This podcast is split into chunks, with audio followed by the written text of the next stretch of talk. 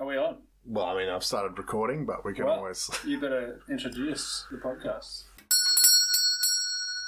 Welcome. Could I please have a podcast that talks about beer or milk, thanks? Of course. Low fat, no fat, full cream, pale ale, dark lager, kettle sour, barrel aged, Belgian brown, porter, imperial stout or milkshake IPA. I just want a podcast that talks about real beer and milk. Beer and Milk talks about beer and milk. And for only 2% of the runtime. There has been some debate as to the title of the podcast. I will announce it this time as Beer and Milk. Ooh, okay. So we've had two podcasts and so far they've had different names, which could cause confusion. I mean, only if you're paying enough attention. Which is unlikely. Mm. Well, shall we get into it? Beer and Milk. Yeah, certainly. Obviously, this is the premiere podcast that involves both beer and milk. There's some good noises going on there in the background, but I mean, beer and milk are clear sort of bed partners. It's a known symbiotic relationship. And I intend to have a photo for the podcast that is perhaps a glass with beer and milk in a single glass in a double layer effect. Oh, yes. That's what I was thinking. Yes. I did like the ampersand idea next to the glass as well. I don't know what ampersand means. It's the name for the and symbol. Okay. Yeah, definitely something to work with. I suppose we could start... I feel like we should always start with a small introduction. Okay. I'm Max. I like beer. I'm Earl. I do not like beer, but there are many other things I do enjoy. And for all the beer dislikers out there, I thought we should have a mixed review of beer, so it's not all people talking about how good it is. And then we're going to bring along some milk or milk-related beverages or basically whatever we want to. But this week, we've gone pretty pure. We've got a beer and we've got a milk. Are you perhaps alluding to the fact that instead of being beer and milk, the podcast could become beer and anything? It could simply be two beverages. Two beverages, one cup? Two beverages, one cup. That's not bad, actually. That is quite good. This is problematic. And it would still work for the same photo. We would not even have to change the... Two beverages, one cup. Hmm. I mean, we do have two cups here today. We've actually got four cups. Or four cups, yeah. Because we don't want to mess with the purity of our... And in COVID times, you don't want to share either. So but at the end, we could do the one mixed cup thing that we discuss. Just a little bit of beer, each episode, we join... Whatever we are analysing and reviewing, we mix that a little bit at the end. Combine the beer and the milk. Two beverages, one cup. It concerns me. It's a bold move. It is a bold move, Cotton. I mean, that's a bit of an intro. I think they know who we are now. I mean, we're a long way into this series. We are fools. And scoundrels. We should take it away and introduce this week's beer. Take it away. As it has become tradition, I'm going to open the can so hopefully the microphone can hear. Go closer. Yeah, I will. Don't you worry. Oh, less than last week, I think. Yeah, that was lacking. Yeah. Ooh, smells quite citrusy out of the can. Okay, when he says quite citrusy, that smells like an orange with other citrusy flavours. I am shocked because that's the first time I've ever smelled a beer and thought, I want to drink this. Now, it seems... I don't want to get out. one episode down, the next one you're already... This is a genuine concern. So I'm not joking. When I say that I don't like beer, I'm not messing around. I don't think I've ever enjoyed a beer in my life. I have drunk many beers, but I do not enjoy them. So the implications of opening a beer that I actually think smells nice, it seems a bit ridiculous that would come on episode 2. It should be more on episode 70. However... There seems to be some form of ejaculate. So let's describe it. We've got a very creamy, pineapple-y looking beer. It's a hazy, quite opaque. Very opaque. And also there are significant chunks. I can just see that as well. There is... So, I mean, we're talking...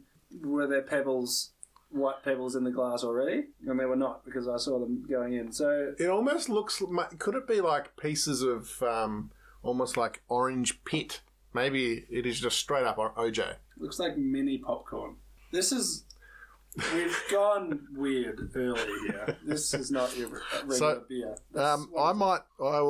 So this is from Mr. Banks Brewery, who are doing some pretty interesting beers at the moment, and in a boon for the podcast, a lot of the stuff that they're doing comes in a 500ml can. Now, this gives us both a fair chunk to actually taste and enjoy, in my case, or taste and not enjoy. Or however, taste and not spit. However, this feels... I'm smelling it, and it smells like pineapple juice, and I'm excited.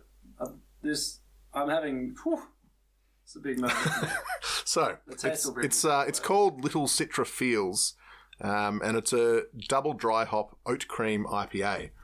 So, I believe the double dry hop is probably where the sort of pineapple and citrusy notes are coming from, but until we taste it, we won't really know for sure. It contains lactose, so it's going to be quite creamy, and oat cream IPAs tend to be quite creamy as well, so it should hopefully feel smooth in the mouth. Now, when we say creamy, should we be concerned about the solid chunks in the beverage? That's a good question. Thank you. I can't say I've noticed. Generally, I drink a lot of my beer straight out of the can, so I may not notice if there are solid pieces in. These look like you would feel them going down your throat because you'd choke on them. I mean, we're not. This is significant. They are. To be honest, I'm not concerned if we don't completely finish the glass, if we want to leave some of those solids at the base of the glass. I can barely even believe this is a beer. For future reference, I think a little more background on particularly the breweries. If you're going to be picking small breweries, I think the discerning viewers would be interested to hear more about just a little background, where it's from, how long they've been around, who the proprietor is. That would require research as a general rule. That's a hard no for Max. I can tell you that Mr. Banks is from Seaford, so basically Melbourne, local-ish to us, I suppose. But our viewer base may be very diverse. So we're talking about Australia? Yes, Melbourne, Australia.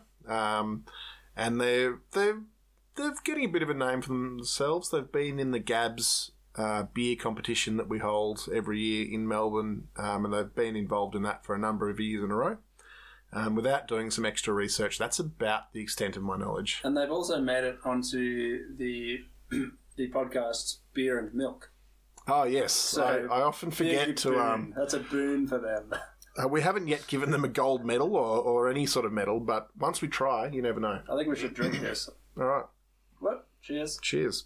We did different language schools. That's not bad.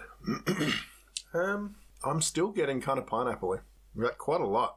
It's not as sweet as most pineapple juice probably would be, or quite as... Is it sort of acidic that you normally get from a pineapple juice? Yes, I believe so. So my first impression of this beer was one of disappointment. Now, that is pretty standard for me when I have beer, but based on the smell, had brought me up to think this smells like pineapple juice, this could be something different, but it does still taste like beer. Mm. So that's a problem. It does taste like beer, but... I mean, most beers probably should. And therein lies the problem with beer. In this case, I think it's actually a bit light. I was expecting generally a double dry hop oat cream IPA. You want something that's really creamy in the mouth and feels almost thick. And to me, it's almost a bit watery. And even the flavour itself, like again, double dry hop, that's a lot of flavour that you're putting into a beer. And I'm not getting a lot. It is. So for a fringe beer drinker who is a bit more sensible and would probably prefer to be having a fruit juice but wants alcohol and doesn't mind beer, you might enjoy this. Yeah. It comes in at 6.6% alcohol, which is, I suppose, on the stronger side, but also in the craft world, it's not sort of out of the park. I'm a bit disappointed as well. I'm feeling like it's... I just can't get over the feeling that it's watery. I feel like there should be more happening. I like the hints. Like that sort of pineapple, it could be really good, but it's just not strong enough for me. I think our disappointments are coming from different places. Mine is coming from unfairly raised expectations by the smell. So I think it's, for a non-beer drinker, it's quite palatable, and it does... the smell is obviously still there as you drink, so that contributes. I can see what you're saying about a bit watery. And I'm even just disappointed by the lactose, I think. I mean, I've had quite a few lactose-heavy beers, and they can be creamy and really nice. Now, and I'm just not getting that. To the uninitiated, what is the significance and effect of lactose in beer? So lactose is essentially the sugar that's in milk, which is why milk can be sweet. And lactose is added often to beers, usually to, it might be to like a milk stout, for example. You might add lactose, and it just adds a bit of a creamy sweetness, sometimes a bit of vanilla sort of flavour as well. But it's basically just adding some sugar, but it really changes the mouthfeel. So lactose is added not for the sweetness, even though it is a sugar, it's added for the mouthfeel. And mouthfeel is crucial. It can be. I mean, if you've ever had a Guinness, which I don't know about you, I'm trying to avoid it. That's sort of it's a different mouthfeel again, but that's using nitro as a gas to give you a better a smoother mouthfeel with smaller bubbles, and it really can affect the beer quite a lot. Is all I'm saying. Lactose should make it creamy. Nitro makes it just very smooth because of fine bubbles. There are different ways to do it, but I think what I'm hearing is that lactose comes from milk. Lactose is good. More lactose is better. Therefore, milk is better than beer. I mean, it depends on what you're going for in your beer. Taste. At the end of the day. Taste. I'm going for milk tastes better than beer. The lactose only affects the flavour. It affects the mouthfeel probably more than the flavour. And milk has a nicer mouthfeel than beer. It can be creamy. It can be. Unless you get that skim, smart milk monstrosities. Don't worry, I'm sure we'll be tasting that in an upcoming episode. I'm quite sure, but not today. Not today. Today it's full cream goodness coming up after this pineapple-y beer. The can itself, it looks alright. It's sort of some pastel-y colours. Floral. Pastel floral. Yeah. I mean, yeah, I suppose there are sort of tulips. You suppose. It's primarily flowers. I feel like there's some leaves on there as well, but... Yeah, I mean, it's not a terrible-looking can, but it also doesn't stand out particularly. I think it's representative of what's inside. It is. That, you know how pastels are just not that bright inherently. I feel like this beer is not that bright. Yeah. But even though the initial nose smelt so good. And I think the smell has subdued in my mind. Yeah. It is. It's sort of a disappointing thing, isn't it? When you sort of get built up. Expecting one thing, but expectation is a great killer of things. For example, tangent alert, when I was traveling in America, I was told over and over again, even before I went to America, about how incredible the Grand Canyon was. And from when I was a kid, my dad had talked about the Grand Canyon, but he shouldn't be trusted. He's a known exaggerator, but he was not the only one. And I would speak to people and I would hear things like, oh, nature doesn't usually take my breath away, but when I saw the Grand Canyon, it was incredible. That is bold praise. Yeah, people who would separate it from other beauties in nature and put it above. So going into seeing the Grand Canyon, I was travelling through national parks and I just knew that this expectation was too high, that I could not possibly meet this expectation. So when I was trying to talk down the expectation, but people kept saying the Grand Canyon is different. The Grand Canyon is magnificent. The Grand Cabinet. That well-known piece of furniture. The cabinet. So even I tried to fight my own expectations, but I simply couldn't because of the positive reinforcement that I kept getting. So I made it to the Grand Canyon. I walked up to the rim and looked into this giant crevasse, and I just thought, yeah. Okay, it's kind of big. It's a big old hole. And I couldn't be impressed because even though if I had stumbled across this canyon while going for a walk in the mountains without knowing it was there, it would have blown my mind. Mm. But with the expectation, you just can't be that excited because your brain has told you what to expect. So this is a classic example where the smell rose our expectations. Mm. And it's hard to live up to those expectations. And it's certainly not a Grand Canyon. It's not. Now, a quick follow-up. In the Grand Canyon's defence, after a couple of days camping at the Grand Canyon, I did start to appreciate it more. So it's not that the all appreciation of that beautiful place is gone. It's just that those first impressions can be tarnished by expectation. I'm actually wondering if perhaps the floaties, or not floaties, I suppose, the sedimentary deposits. Sedimentary deposits. Now that's a term. I'm wondering if that may actually be the lactose.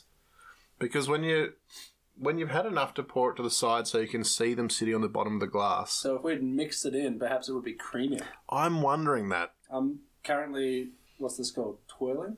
Yeah, why not? Spinning. Twirling my glass in an attempt to retrieve the sedentary lactose globules.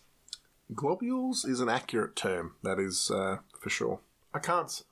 Maybe it's made it sweeter. Maybe I'm just have a bit of a positive bias. Do you mean the placebo effect? Yeah. That's legit.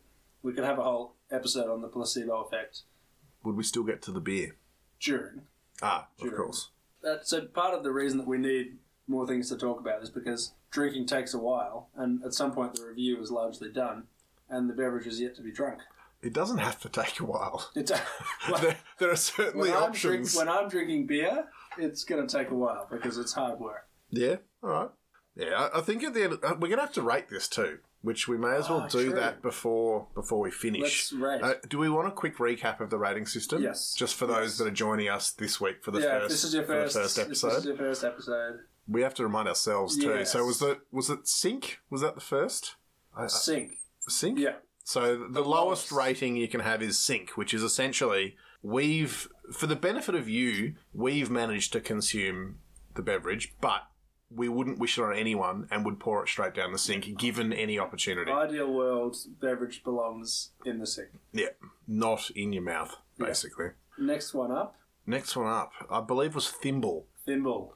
Now, Thimble, I like the Thimble rating. For me, that is something that you don't like.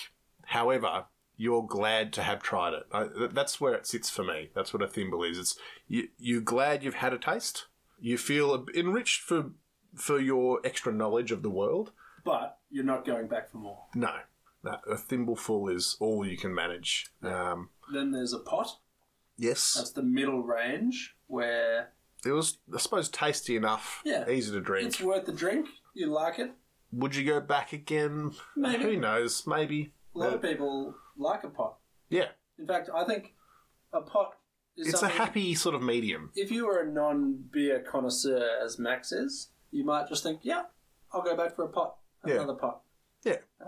So that's your mid-range rating. Then the next one up, do you remember? I cannot quite recall. Gift. Was Gift top? Gift is number 4. So your pot is your mid-range. Gift is something that you go, oh, this is good. This is good enough that I'm going to give this away as a gift to someone because they will enjoy it and appreciate it. Yeah. So gift you fairly high praise because in a way it reflects on you too, on your judgment of the beverage. If you're willing to give that to someone and essentially say, check this out. Yeah, it's like giving a reference, someone for a job. You're saying, I stand by this person, I stand by this product. Yeah. So gift, you're willing to stand by it. That's the beer and milk, Max and Earl, tick of approval. Yeah, absolutely. At the gift point, we're willing to stand behind our choice. And say, try this beverage. And then the final, I don't think we actually settled on what the final rating was. Did we discuss ceiling? Or I feel like I discussed ceiling, but then that puts a limit. That's true. We can't have limits. No. Definitely not. Because the idea of being better than a gift is it's so good that you're not willing to give it away.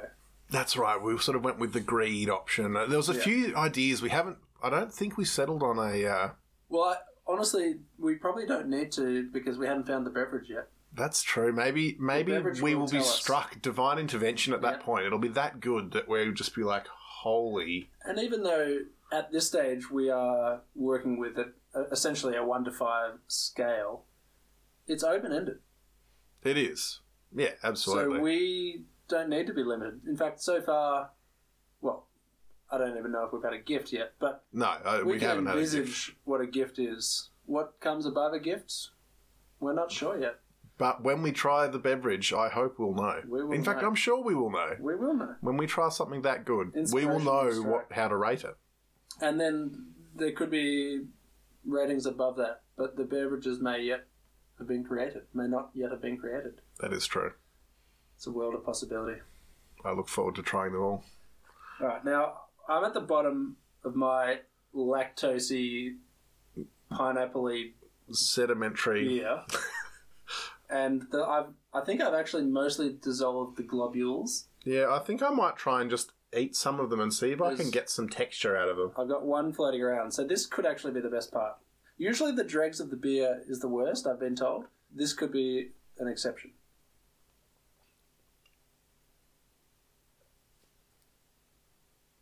It was not an exception. It tasted like the bottom of a glass of beer. Now that's something that we should research. Why is the last bit of a bottle or a glass of beer the worst? Based on anecdotal evidence and no research, my understanding would be pretty much a temperature issue. I think most beers, especially the sort of mass-produced ones, you don't want to be drinking at room temperature. By the time you get to a tiny bit left, the beer's raised in temperature. Now, it may depend on what beer you're drinking. So some things like a stout, you might actually want that warmer temperature. So if you like stouts, you'll get a lot more flavour at the higher point. However, a lot of beer, especially for yourself who doesn't like beer, if you're trying it at a low temperature, it reduces the flavour. Same thing with wine. It's why white wine, which can be a bit shit, people drink it cold. Wow, shots fired. But it is true. If something's a lower temperature, you get less flavour.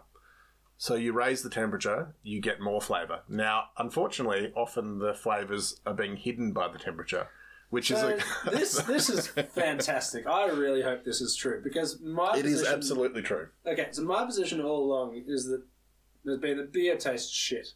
And what we're saying, and what all beer drinkers are confirming now, is that as we approach room temperature, you get more flavour, and then you're also saying as we approach room temperature, you don't like it as much.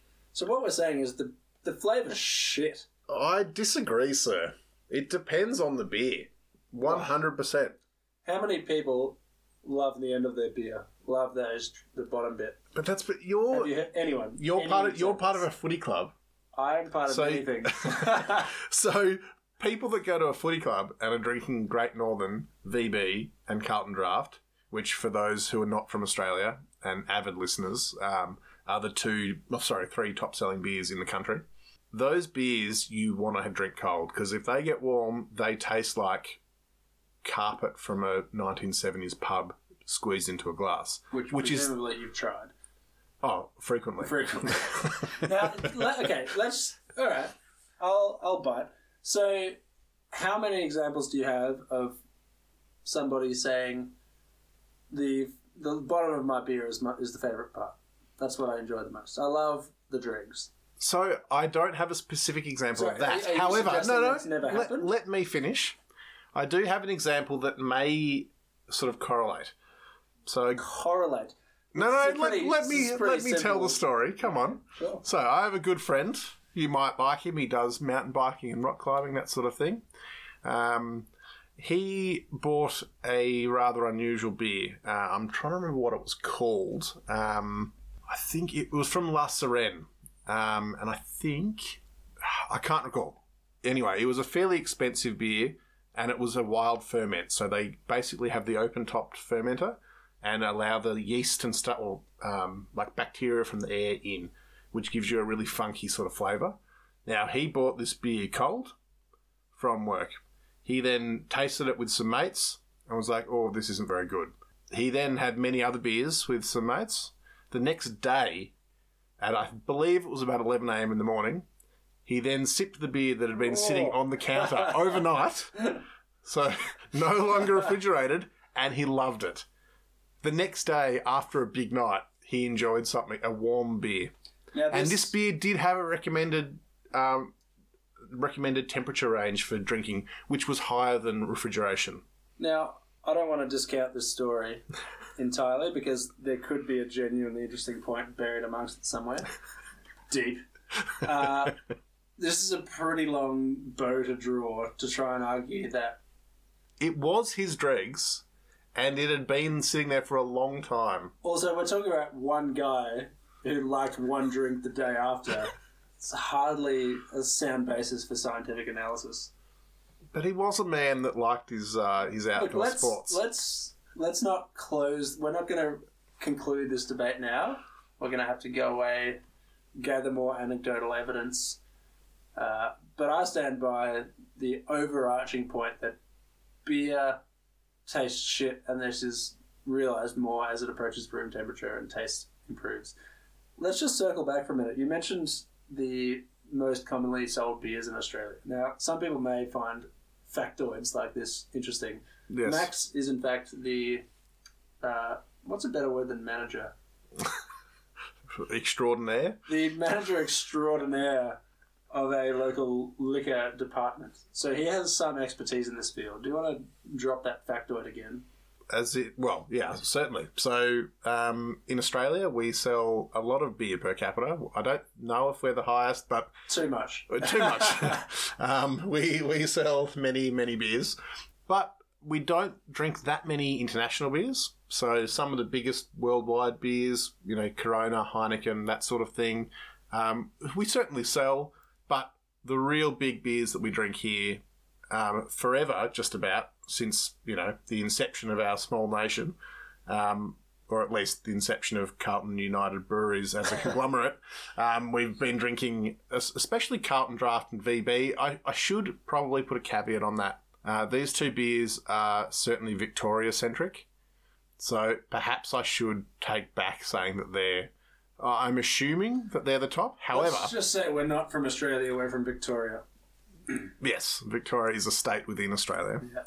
And not just a state of mind. What I can confirm is Great Northern Super Crisp is the top-selling beer in the country. That's interesting. And it is interesting. It was originally from Queensland, I believe, and it is owned by CUB, which is Carlton and United Breweries. And it is in only a few years. I think it's only been out for maybe... It's been less than 20 years anyway. Now that disappoints me to hear that it is in fact owned by Carlton. Because, why? Well, I like the idea of competition and diversity. And if what we're hearing is that Carlton makes all of the popular beers, I'm disappointed. I mean, it's like a monopoly. It is fairly accurate. And they've also just been bought out by Asahi. Sorry, Carlton has been bought by Asahi. Yes. So Australian beer... Yes. Is now owned by Japan. Yes. Fascinating. And Asahi own most of the market now. They were forced to sell off a couple of brands that here are smaller brands, like Stella Artois and Beck's, I believe. But for the most part, I reckon they, at a guess, would probably do 75% of the market. So what I am now discovering is that the entire beer market is essentially a monopoly of one company. And that company is Japanese. Yes. This is... Hey, it was Dutch up until last year. Shocking. They were owned by AB InBev. What? CUB. They haven't been Australian-owned for years. Yeah, no, but I just didn't realise that there was such a monopoly. I thought there was competition. The only real competition comes from Lion Nathan, but they're basically small fry. What do they make? They make Furphy, they make 4X Gold, are probably the two biggest. Okay, and they 4X make some, was popular. Yeah, 4X is a pretty popular beer, but it's really been swamped by Great Northern as well. Mm. And, you know, they distribute a lot of international stuff as well. But comparatively, like in terms of sheer volume, CUB are just so far ahead of everyone. This is shocking. I've actually learned something. Unusual. You weren't expecting that. Max just comes in whipping out knowledge without even having to research because he actually knows stuff. Now, we've got to circle back again. You mentioned Heineken being not popular in Australia. Now, I've got inside anecdotal evidence here. I have a Dutch housemate who worked in a bar, in several bars in Amsterdam, I believe, and she hates Heineken in Australia because It's just not fresh. It's a beer that needs to be fresh. She would often have Australians in Amsterdam and they would ask about a beer and she would say Heineken. They would say, oh no, I don't like Heineken. And she'd basically tell them to shut up and try it on tap. And they would get it fresh daily from the brewery. And the Australians there, essentially their scientific reaction was, holy shit, this is good. Whereas in Australia, it's had to be shipped internationally. It's old. It's not, no, it doesn't have that fresh taste. Apparently it's different. Not only that, I believe Heineken is also brewed under license in Australia. So not brewed by Heineken. So during COVID, which we're currently sort of still in the middle of COVID, Heineken, there was never any shortage because it's still brewed here. Heineken Zero, which is the zero alcohol version, is only from Holland, import only. And we just couldn't get it for months. Now, I don't want to make this podcast go for too long, but zero alcohol, alcoholic beverages. Yes. This is odd.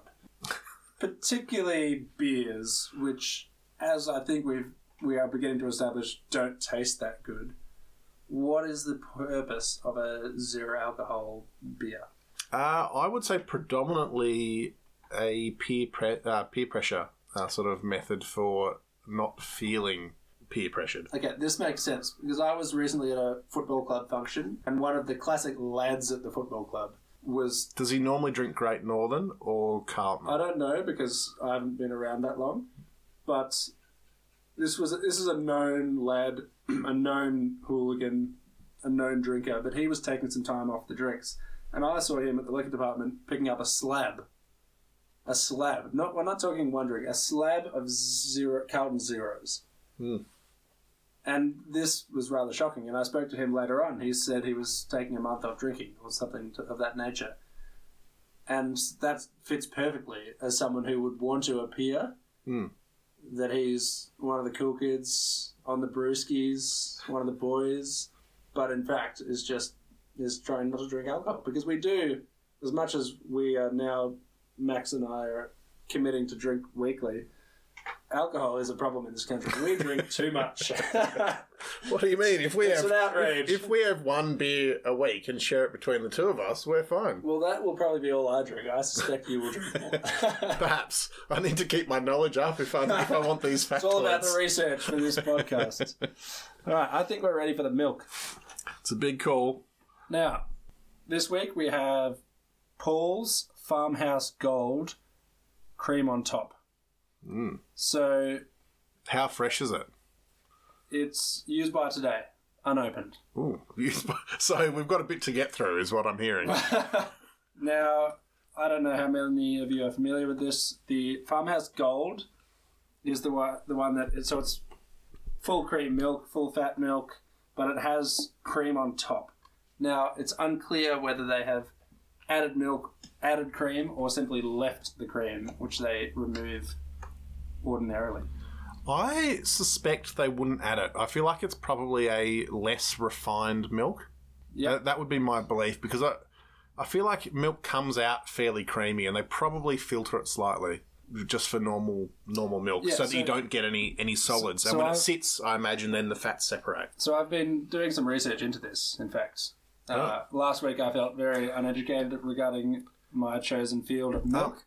Can we hold on for 1 second?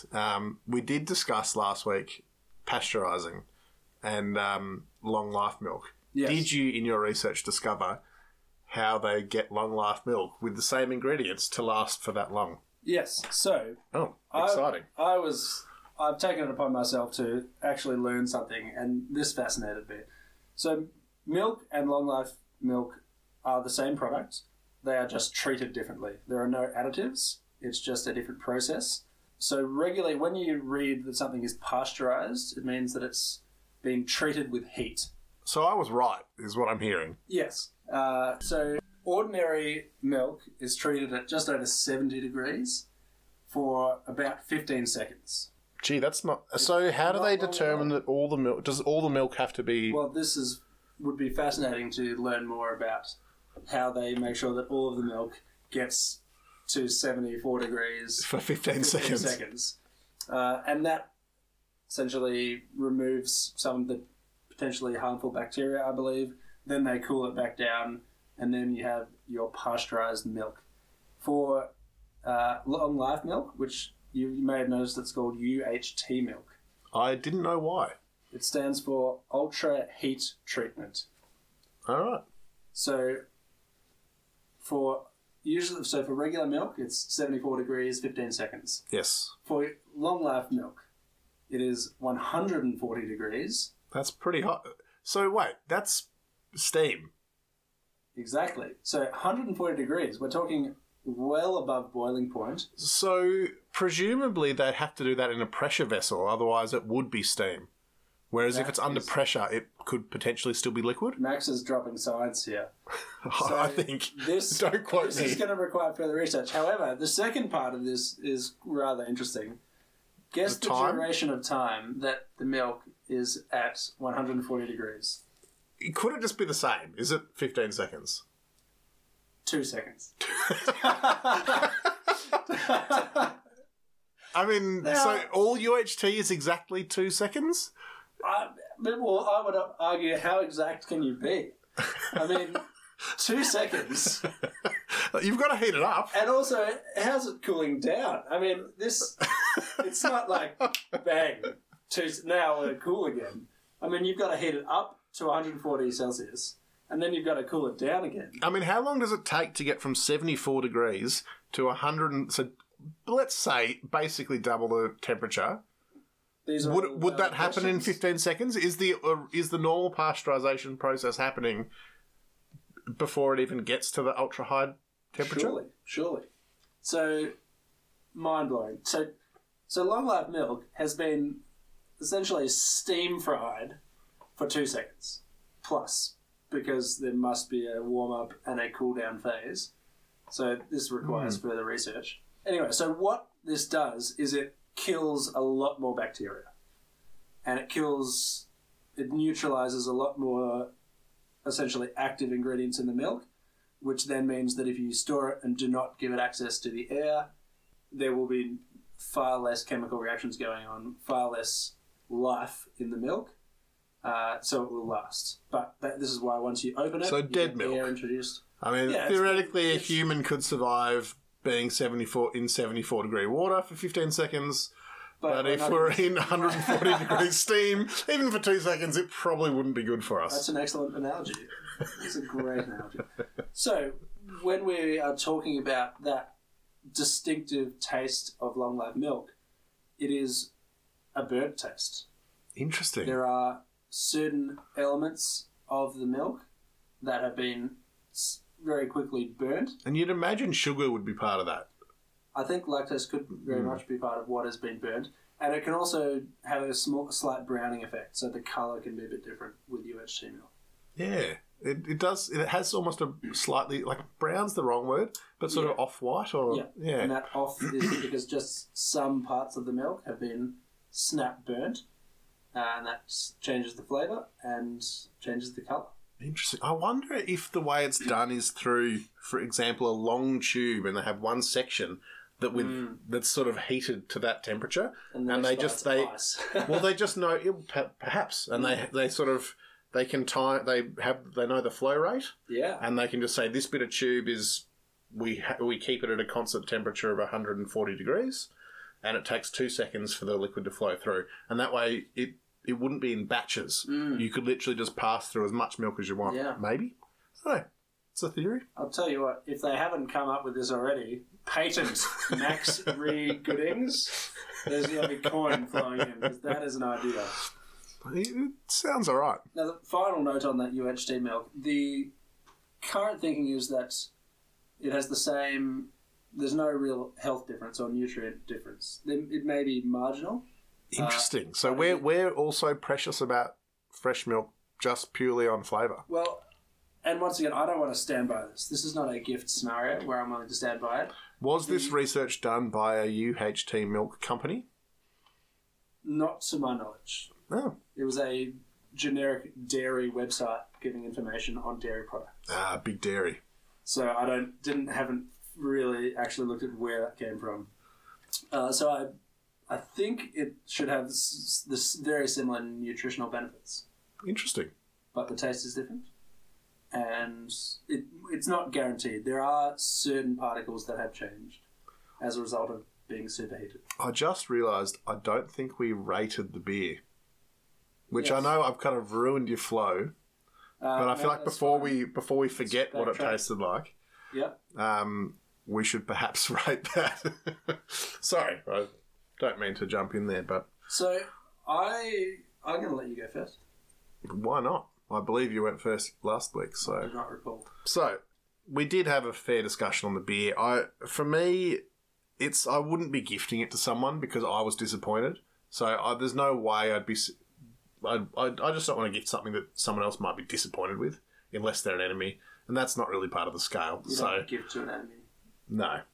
So, for me, it is at most a pot, but honestly, after trying it, I'm just going to go thimble. It wasn't a sink drink for me. It was easy enough to drink, but, you know, I drank it, but I think it's thimble. I'm glad I tried it.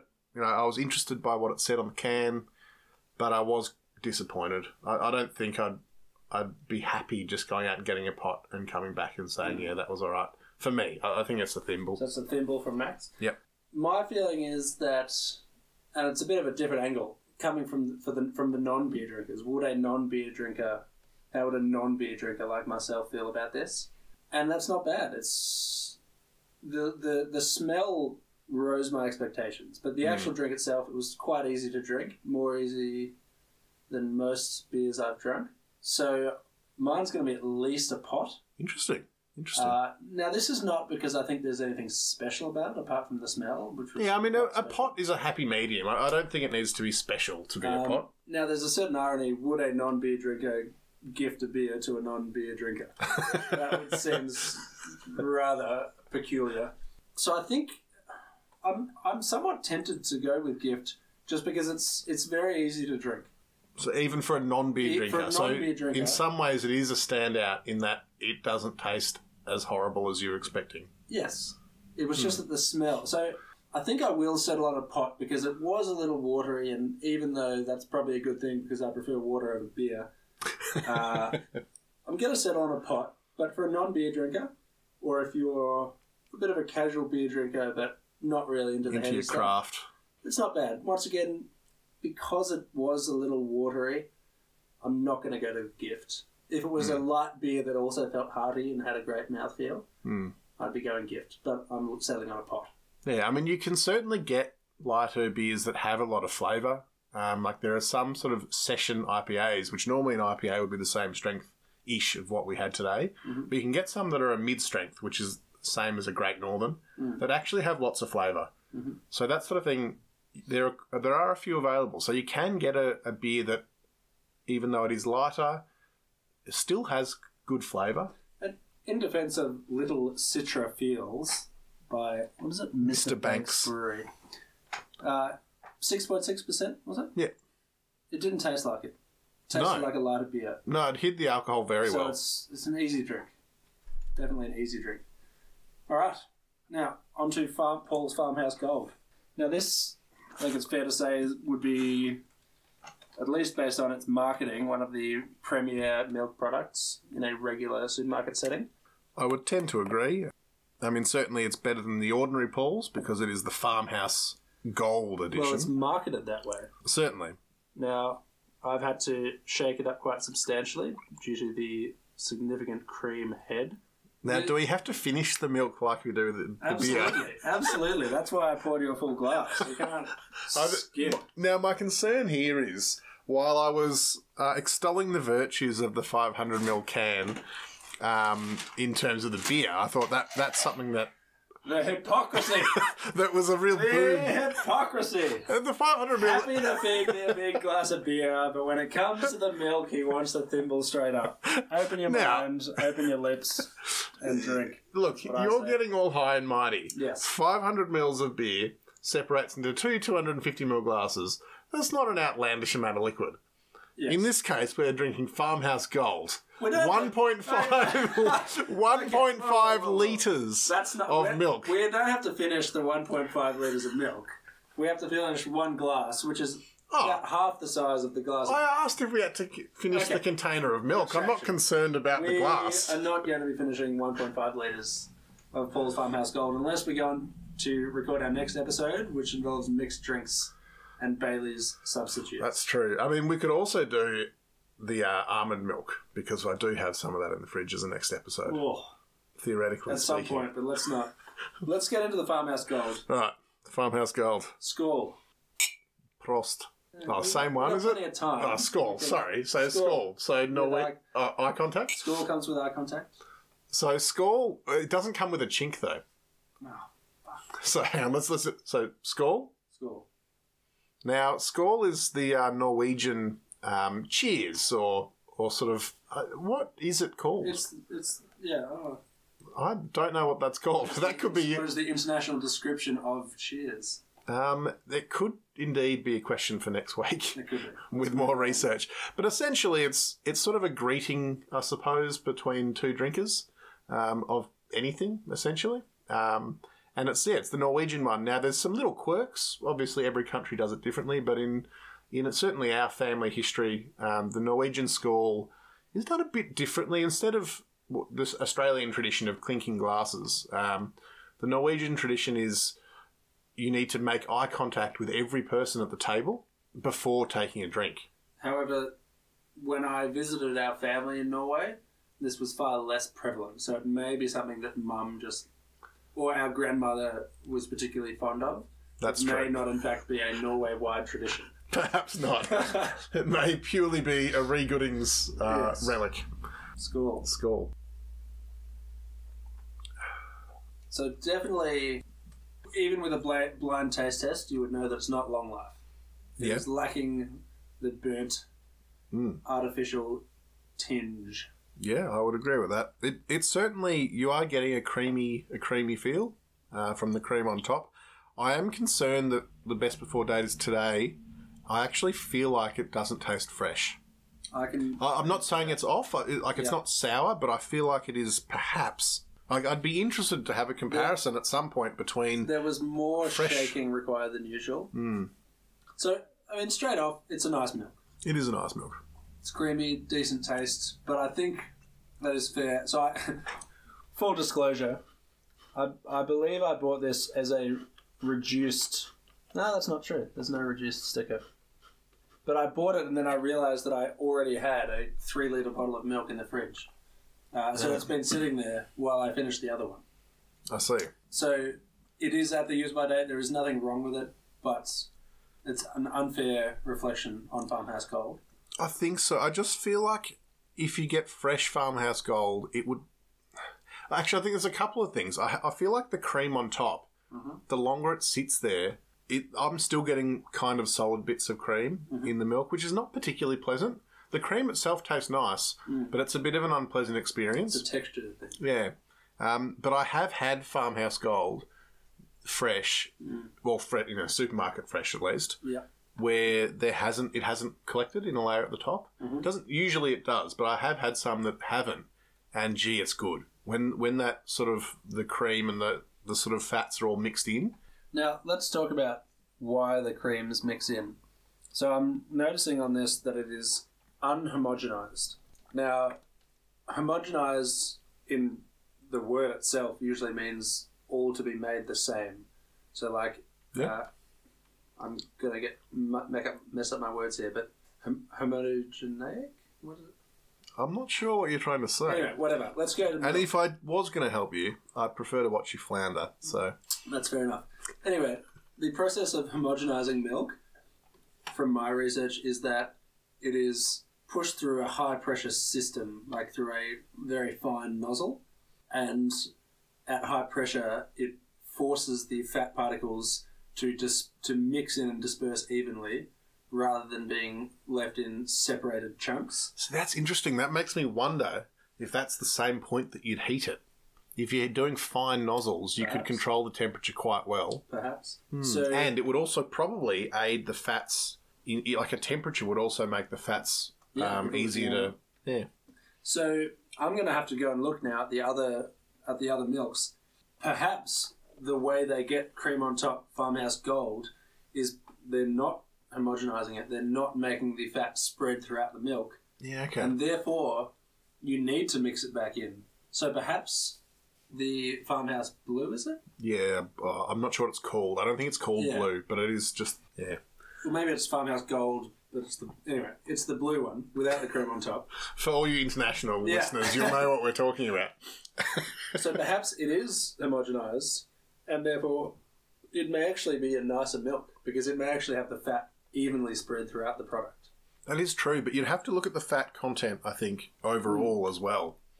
Now, so full cream milks need to be above 3% in fat, possibly 3.2. I don't really know what's going on here. I'm not going to try and understand that one. So gibberish is what you're saying. It does say on the back that it's for those who love the traditional taste of real milk. Well, that's just marketing spin. Now, I have actually got information about the process of skim milk and other forms of milk, but I think I'm actually going to save it for another podcast. Yeah, you don't want too many facts. There's much fact coming. One, you'll run out because, you know. There's only so much knowledge about milk that one can have. And two, you don't want to run out just in your first episode. Exactly. Second. That's true. I think it's a nice milk, but I think this has been an unfair example.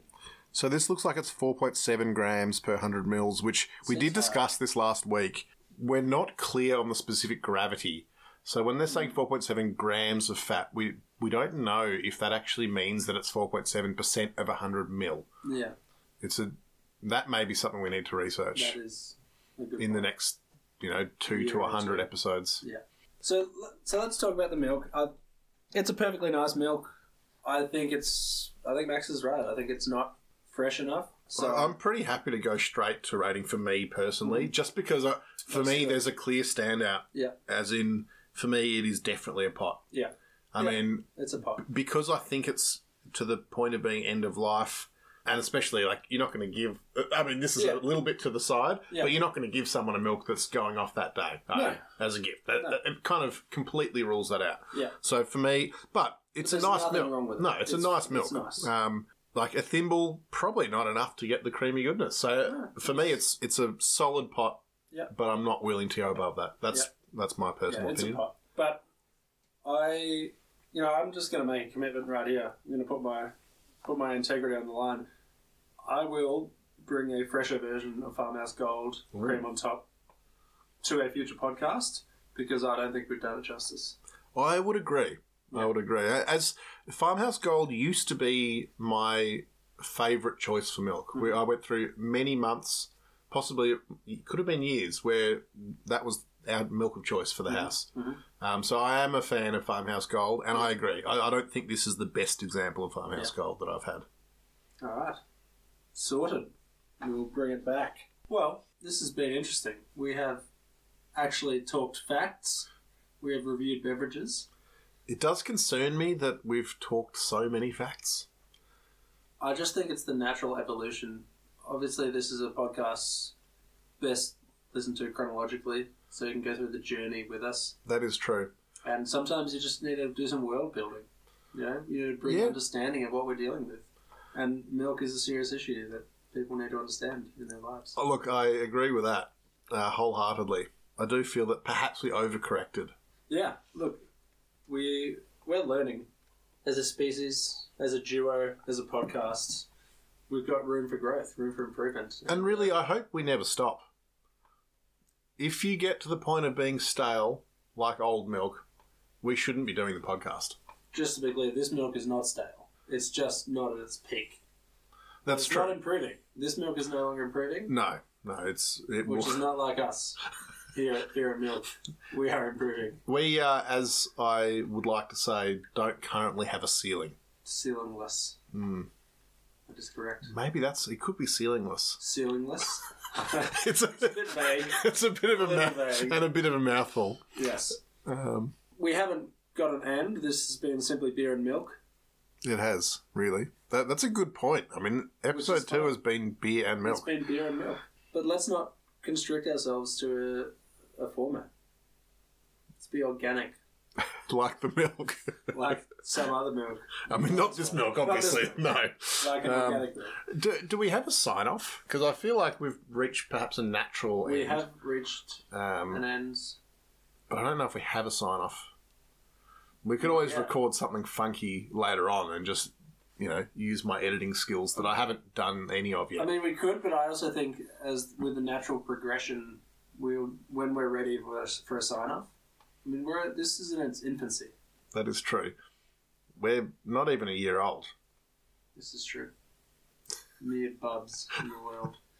So for now, we have no sign-off, except for what Max is about to say regarding the name of the podcast, and perhaps a very brief mention of word from our sponsors. Beverages. Oh, no, wait. We don't actually have any sponsors. I'll go with the drinks. Today we had Little Citra Feels from Mr. Banks Brewery, and we had Farmhouse Gold cream on top from Paul's. That was the quick overview of the ratings as well. Do you reckon we both went for a pot of the Farmhouse Gold? Yep. And surprisingly, perhaps, me as the beer lover went for a thimble for the Little Citra Feels. And Earl? I went for the pot. I think it's... there you go. You heard that here first. Yeah. So it's been a good episode. Tight. Adios. I've been Max. I am Earl. Laters.